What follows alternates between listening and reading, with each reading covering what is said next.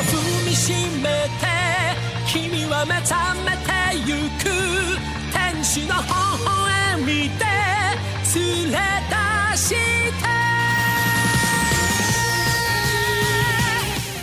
Hey, hi, hello. Welcome to the Hunter x Hunter podcast, the I was in college and experimenting vibe of the HBO boys. We have reached the end of the Hunter exam arc with this, the 21st episode entitled Some Brother Trouble. The summary of which goes like this. After Gon learned why Kilowatt had been disqualified, he was furious with Gittarackur, or rather, Kilowatt's older brother, Illumi. Very parent trap kind of situation.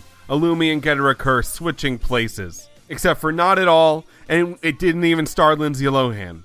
Missed opportunity.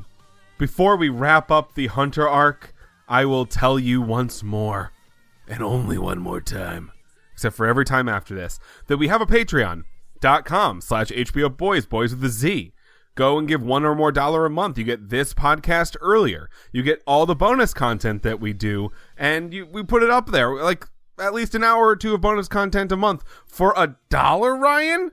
I know. That's crazy. We don't have advertisers, okay? We're not a big enough podcast.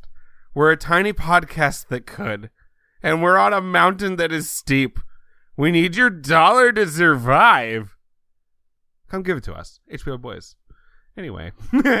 Getting into the episode, we port back into the story with Gon walking hard towards Illumi because he's mega pissed. He got his brother disqualified and demands an apology.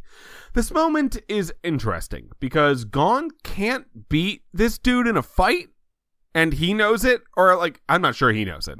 He's been proven to be delusional, but I guess like, I know it. Everyone around him knows it. So he has no leverage whatsoever, yet he persists. Illumi doesn't even know what to apologize for, which pisses off Gon more, as he flips Illumi upwards over his head with his non broken arm, and the strength that only comes with the power of friendship. As he squeezes Illumi's arm, veins start to protrude, and Illumi looks slightly impressed with this toddler's strength.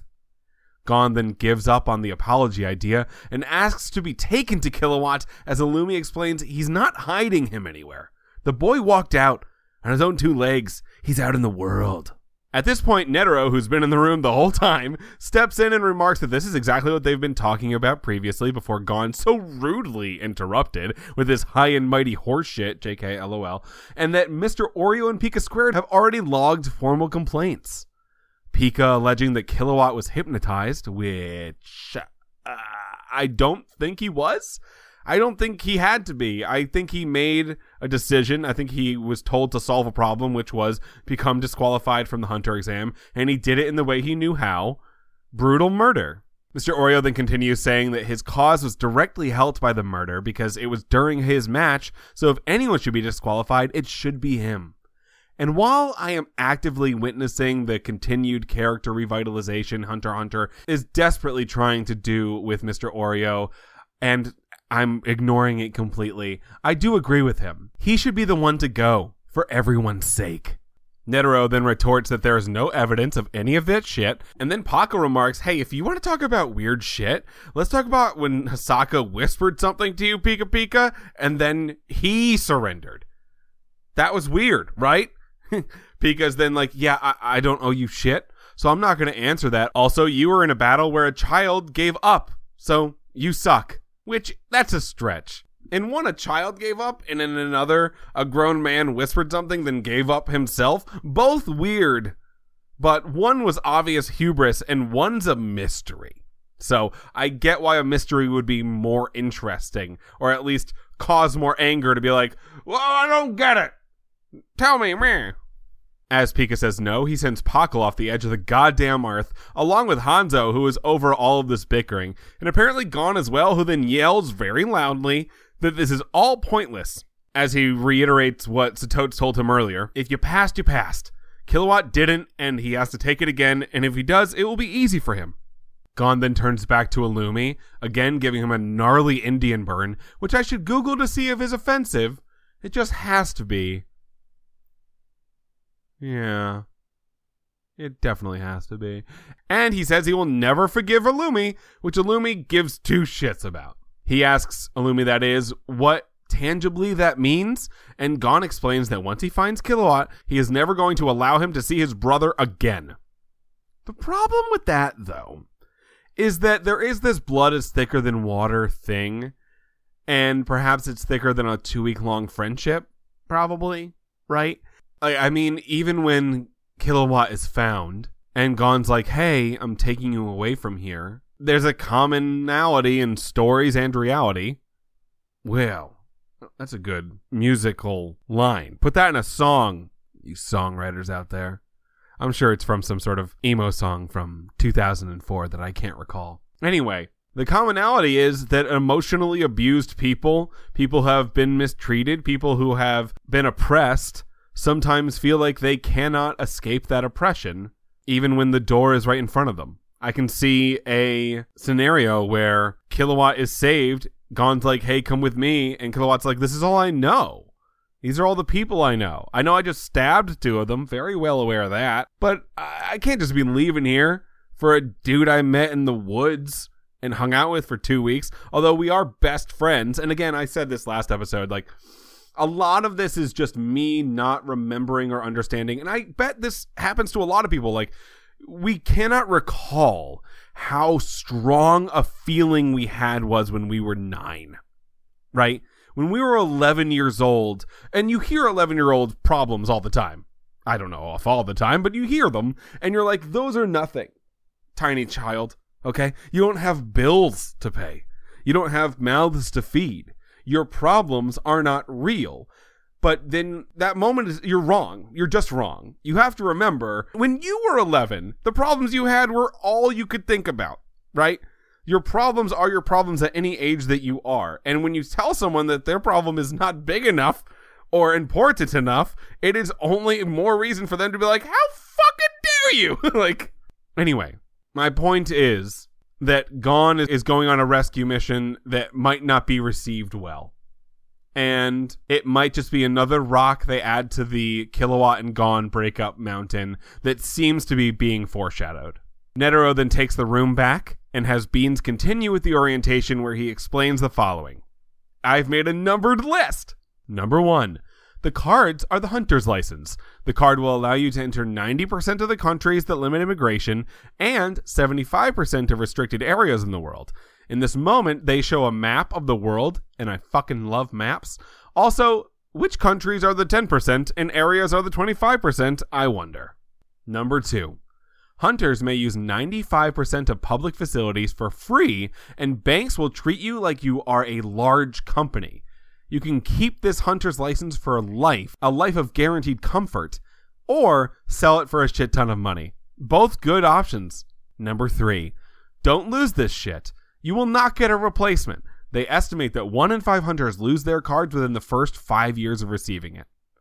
And number four, and with all of that, the seven applicants present are certified hunters. As we come back from commercial break, Gon yells out to Illumi, but he is still using the name Gittarackur, which is his slave name and not cool. Again, Gon asks for Kilowatt's location, and Illumi says it's a bad idea to go after him. You just shouldn't do it. Mr. Oreo and Pika Pika backs Gon up, though, and they're like, the wants and needs of this boy are never a bad idea, except for when they are sometimes. To which Illumi then freely gives up the information that Kilowatt is probably back home, or he's going back home, which is on Kokoru, Kukuru? Kukuru Mountain. What a weird fucking name for a mountain or a place anywhere, really, which is in the Republic of Padokia. And because I love maps, I will explain where they are and where that is. The map of the Hunter Hunter universe has the Earth's continents in it, but they are in different places and like flipped around. So on the top left of the map, like where Alaska is on our map, again, I'm aware that the Earth is around. I'm just saying this map wise. And I'm not talking about the Mercator projection. I could get into this for a long goddamn time. I love maps.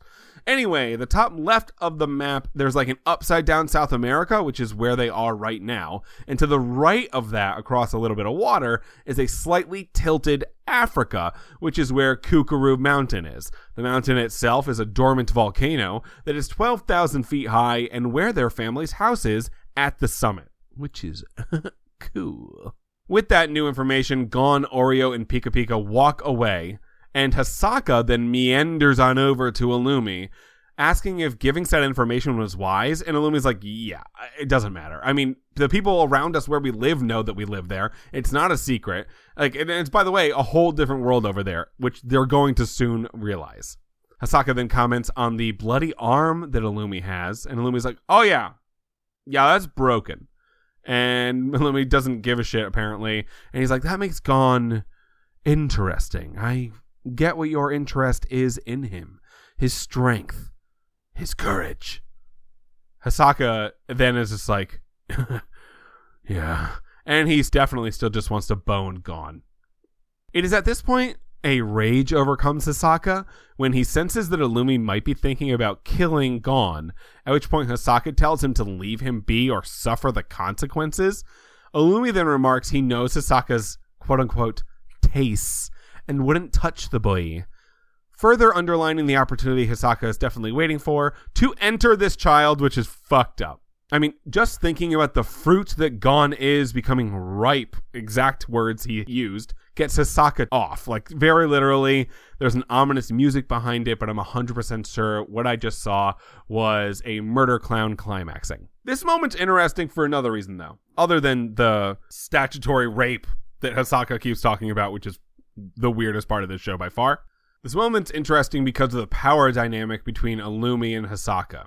Illumi when he's talking, when he's dealing with anybody, especially when he was just in a fight with his brother who's also very powerful, exudes a power that feels like it should be, at least around him, overwhelming to the people and the places and the things. He just seems like he should be the most powerful guy in the room. But in a room with Bahura, Minchi, Satotes, Netero, Hasaka, and Illumi, who is the most powerful person in that room? Is a real question. If I had to guess, I would say it's Hasaka first, Netero second, and then Illumi, Minchi, and Bahura on some sort of third level with Pika Pika close by, specifically like Scarlet Eyed Pika Pika. But again, it's unclear. And things that are unclear in shows that are interesting make moments interesting by proxy. Moving on. Over yonder, Mr. Oreo asks Pika Pika where that mountain might be, but Pika isn't listening, which is weird. He's probably thinking about what was whispered to him previously. But after he snaps out of it, he's like, Yeah, I, don't know where that is. But they can go look it up online. And that brings up another thing. The amount of technology this world has or doesn't have is also interesting. I'm saying the word interesting too much. The word interesting, and anyway, so they have the internet, they have walkie talkies, but people don't have cell phones. It's like it's said in 2001 or the late 90s, maybe. Although that would make sense. The manga is being written in the late 90s. So, ipso facto. Hanzo then walks up to the group of licensed murder hobos and says goodbye, as well as letting them know that if they drop by his country, he will show them around. At this point, they zoom in on a card that Hanzo gives them, and it's in a language I don't read on HBO Go slash Max slash. You know, I'm not going to get their name right. They don't have subtitles, and I can't read other languages, and it makes me mad. So I then have to open up Netflix to see what this shit says, and it was just his name. It wasn't even the name of his country. It was just Hanzo, his name. So that was a great use of my time. Then Paka walks up and apologizes for being a dick just now to Pika Pika, at which point Pika Pika accepts and also asks for forgiveness. So now that that is out of the way, Paka takes the time to explain how he is Newt Scamander and is going to travel the world to discover fantastic beasts and where to find them. Gotta catch them all! Pokemon! Then Paka holds up what looks like an iPad or a laptop, which further complicates the what the fuck is this in technology timeline question. Again, I assume it's like 1999 version of this person who's writing it predicting the future a little bit. Gon asks Paco to look up his father, while the audience sees that they are being watched by Satotes, who starts to walk towards the group of people. That wiggly son of a bitch.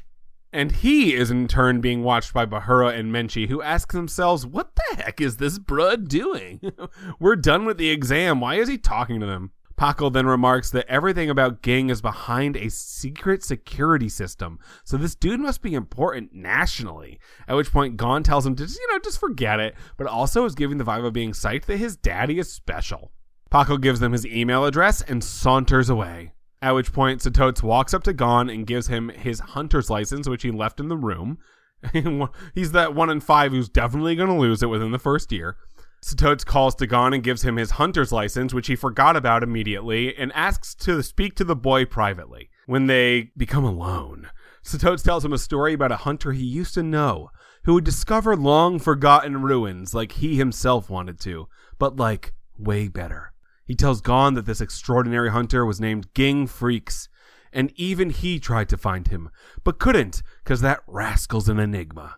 He continues to say he longs to become a hunter as amazing as Ging, and this continues to inflate Gon's feelings for his long lost father, who goddamn abandoned him. For greatness. Satotes goes on to say, Oh, one more thing. And then he's like, uh, No, you know what? No thanks. Uh, I didn't mean to say that. Later, Gator. Goodbye. But you can tell he wanted to say one more thing, and thought better of it.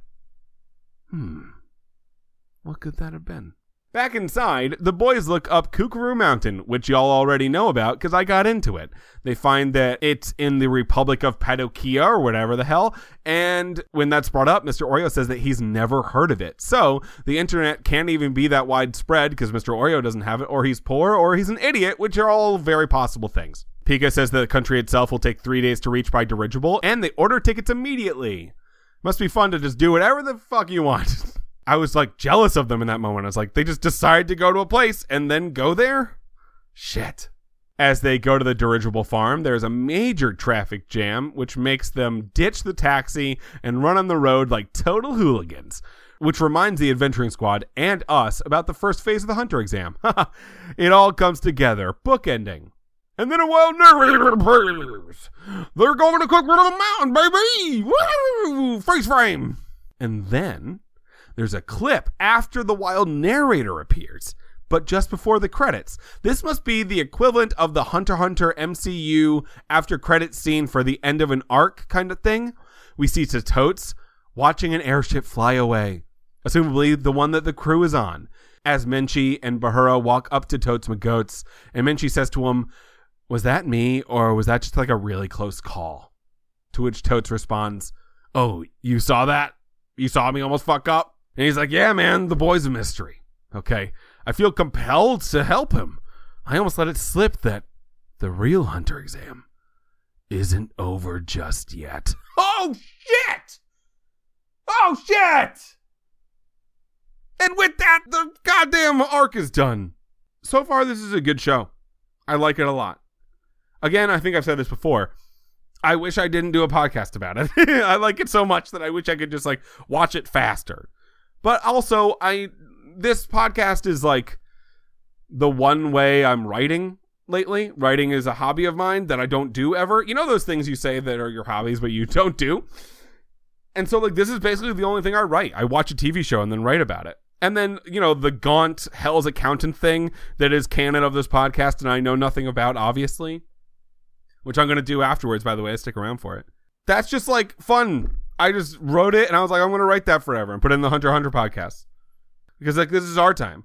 And more specifically, like, just like my time to apparently waste y'all's time. But I was like, I put it at the end of the credits, most people won't hear it in the first place. And if you are hearing it at the end of the credits and then like you're down to vibe on it, then it can be our thing and not just my blah blah blah. Doesn't matter. End of Hunter Hunter. This is a good show. I'm going to continue watching it. I might go on a little hiatus where Sunday mornings don't happen for one or two weeks. I don't know. We'll see. I just I want a breath of fresh air, and we're gonna get back into the Killua arc, assumably, and get back into the show. I love you all very deeply.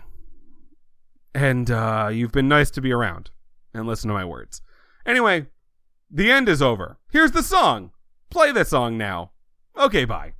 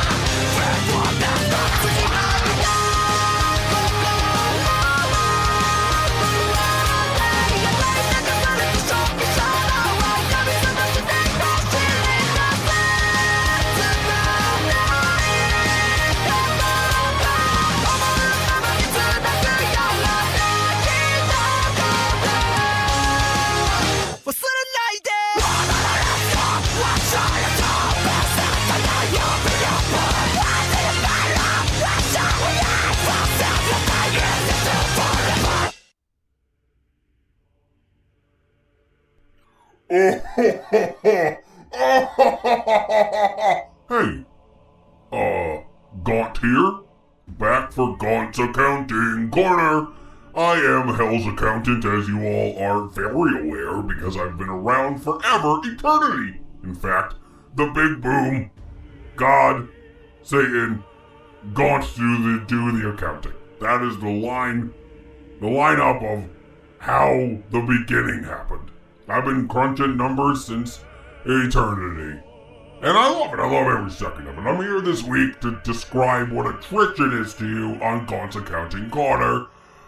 Attrition is when you lose customers. The customers that go, and the customers that you gain, and the percentage of which that you lose and have to replace to be a profitable business. Thankfully, in hell, we only lose customers in hell when they, like, learn their lesson, and ha ha ha! fat fucking chance that happens, while and, uh, you know, we gain customers on a pretty constant basis, okay? They're coming through the hell portal when they're being dicks and they're dying constantly. And you might be saying to yourself, hey, Gaunt, isn't there a space issue down there in hell? And number one, no. No, there is not. It's not a literal space. Hell isn't actually underground. Heaven's not actually in the sky. We're in the goddamn ether. And two, no. We make humans very small. We squish them, in fact. Going to hell requires a squish. Come to hell, get squished! That was our slogan at one point. I came up with it, and I pitched it. Nobody liked it. They said, Gaunt, we will fucking squish you! And I was like, oh, don't. Anyway, thanks for coming again to Gaunt Accounting Corner! And I wish you the best of luck this week. Don't die! if you do, I'll see you and I'll squish you. Next week we will go over profit and loss. Ah, we are getting into the nitty gritty now. I love you. Wait, I hate you guys.